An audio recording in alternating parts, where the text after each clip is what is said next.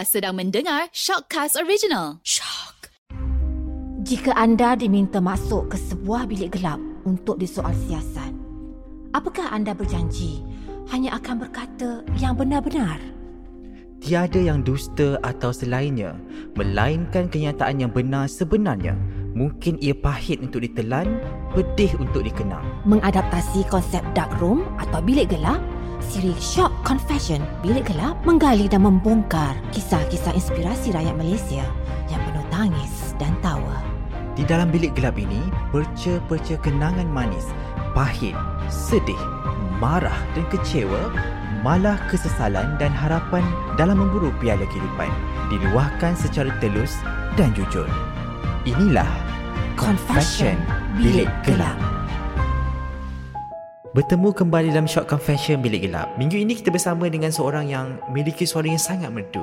Ya, minat menyanyi adalah bakatnya. Ibarat darah yang mengalir dalam dirinya hanyalah menyanyi. Ternyata perjalanannya tak mudah. Hmm, pernah tersungkur daripada dua album. Kini dia bangkit dengan semangat yang baru.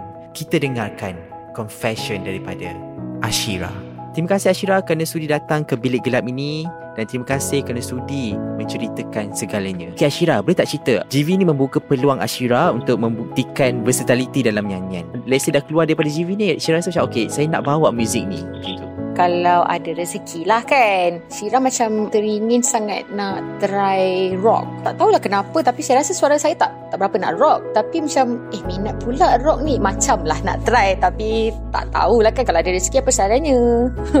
Itulah Ashira banyak menempuh liku kehidupan anak seni eh. Jika boleh dikongsikan, okay, berapa bayaran Ashira sebagai artis pertama dulu-dulu? Tak ingat lah awak. Tapi rasanya Kalau tak silap lah Awal-awal dulu Diorang panggil macam Bila kita terima bayaran tu Dia cakap token-token kan Macam tu kan. So kalau tak salah saya Dia antara 200 setengah ke 5 lah. Ha, Macam tu. Uh, Diri saya sendirilah Dah dapat mencapai Sesuatu yang saya inginkan Dalam hidup saya. Macam saya Memang nak sangat Jadi penyanyi Dari dulu. And then Bila dah dapat Jadi penyanyi tu Tapi ada benda yang saya belum Achieve lagi. Macam tak berapa nak menonjol Tak berapa nak berjaya lagi Walaupun dah jadi penyanyi. Nyanyi so itu bukan kejayaan. So bila benda tu semua bila saya dah dapat pada saya itu adalah kejayaan. Sebab saya memang minat nyanyi. So benda tu nombor satu dan income tu saya letakkan nombor dua. Ha, so bila benda tu saya dah dapat itu adalah kejayaan saya dan um, insyaAllah kalau bila dah berjaya tu rezeki tu akan masuk dan itu adalah bonus. So Alhamdulillah.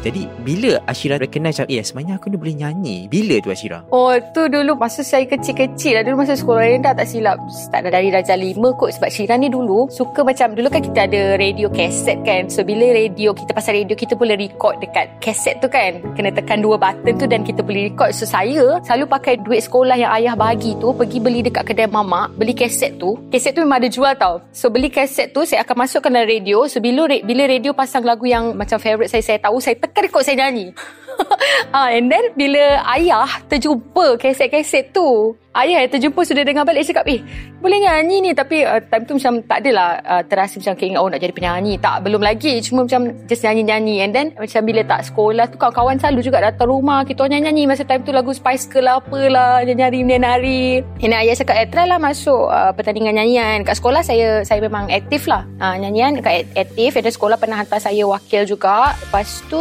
Saya macam dah Minat tu dah macam Oh nak jadi penyanyi lah Bestnya. Macam orang duduk puji oh, Suara ada you boleh nyanyi apa semua kan. So saya teruskan lah masuk pertandingan. Yang last tu saya menang tu yang di offer jadi di rakaman lah time tu baru berusia tak silap 13 kot. Nak masuk eh 12 lah. 12 13 nak masuk 14 uh, first album 14 tahun nah. di Ombak Resa kita ada tengok lagi lagu-lagu macam buat insan tersayang selama ini tak kembali uh-huh. jadi antara semua lagu-lagu tu mana yang macam terkesan sangat dengan hidup Ashira? Yang paling Ashira terkesan tu di Ombak Resa tu lah yang first tu of course. Sebab boleh dikatakan lagu tu the first lagu yang memperkenalkan Shira dekat semua. Dan lagu tu pula dicipta oleh Wah Bandi. So banyak kenangan lah dengan dia. Sebab memang baik dengan dengan arwah. Selalu dulu rajin lepak rumah dia. Tu macam kira ke, memang kenangan besar lah dalam hidup Shira. Di Ombak Rasa tu Shira memang tak akan lupakan lah. Ha, itu yang paling bermakna lah untuk Shira. Pernah tak Shira rasa give up? Kena macam penat dah jadi artis ni. Ataupun ada sesuatu perkara yang Shira rasa macam dah tak nak jadi artis dah. Tak nak jadi penyanyi. Actually memang saya dah rasa macam tu dulu sebab percubaan dua kali buat album tak menjadi. Lepas daripada dua album tak menjadi tu saya macam bukan tak nak menyanyi bukan saya tak nak teruskan jadi penyanyi. Saya masih nak menyanyi cuma tak nak libatkan diri saya dalam bidang seni suara ni. Sebab saya rasa macam mungkin bukan rezeki saya dekat sini mungkin rezeki nyanyian saya dekat tempat-tempat yang saya perform night club ni apa semua. Uh, so saya macam ah, tak apalah. Lagipun time tu macam eh penat lah mungkin saya muda lagi. Dan saya rasa macam tak bebas. Saya rasa macam privacy saya tu dikongkong. Saya macam okay tak apalah. Saya memang langsung langsung tak terfikir yang nak kembali balik bukan merajuk. Tapi entah. Saya fikir macam tu. Macam ah, itu bukan rezeki saya dekat situ. Pandemik kan? Sebab Syira pun yep. mengalami kehidupan yang mencabar juga ketika pandemik kan? Uh, jadi apa nasihat Syira kepada mereka yang mungkin kena teruk lagi daripada apa yang kita lalui hari ini untuk sentiasa bangkit? Jangan give up dalam kehidupan. Uh, terus terang lah sebab Syira rasanya ini adalah first time yang Syira betul-betul rasa terkesan sangat-sangat masalah dalam hidup lah. Sebelum ni memang ya of course semua orang ada masalah kan? Tapi yang starting kita kena pandemik ni memang betul-betul saya jatuh terduduk sampai saya memang rasa betul-betul stres dan depressed sampai saya tak nak keluar berjumpa dengan siapa-siapa pun. Saya macam nak menyendiri saya hari-hari mengalirkan air mata tanpa sebab. Macam mungkin sebab kita overthinking and then benda tu sendiri datang dan nangis lah kan? Kepada mereka yang mengalami situasi yang sama ya memang kita semua diberi ujian yang sangat besar kali ni uh, bukan saya saja tapi saya nasihatkan jangan menyendiri. Cuba bersembang cuba cari orang yang terdekat ataupun kawan-kawan yang kita boleh uh, percayai. Sembang dengan mereka luahkan apa yang buat semua rasa sebab. Saya rasa benda ni tak bagus. Kadang-kadang tanpa kita sedar kita boleh buat sesuatu yang mungkin akan membahayakan diri. Jadi saya rasa jangan menyendiri, terus berdoa kepada Allah. Jangan lupa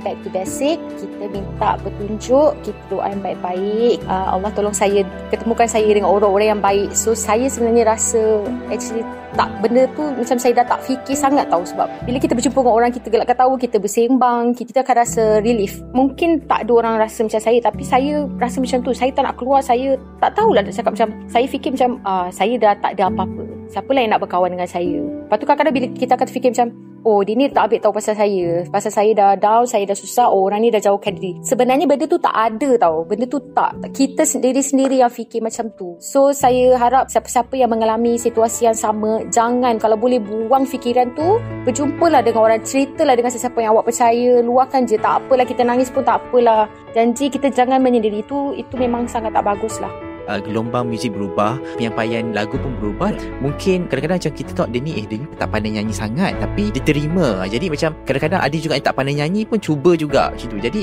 apa nasihat Ashira untuk mereka yang di luar sana? Macam dari segi bakat tu apa yang mereka perlu buat untuk jadi artis macam tu? Yelah orang cakap rezeki ni masing-masing. Uh, kalau nak kata menyanyi betul semua orang boleh menyanyi. Jadi kepada adik-adik baru-baru kat luar tu kalau betul-betul rasa minat memang awak rasa awak boleh menyanyi dengan baik. Teruskan teruskan usaha tu. Belajar jumpa dengan orang-orang yang dah berpengalaman. Tanya macam mana nak harung macam mana selok belok dalam dunia seni ni. Jangan jangan fikir macam oh aku nak jadi penyanyi aku nak glamour. Ha, jangan itu salah.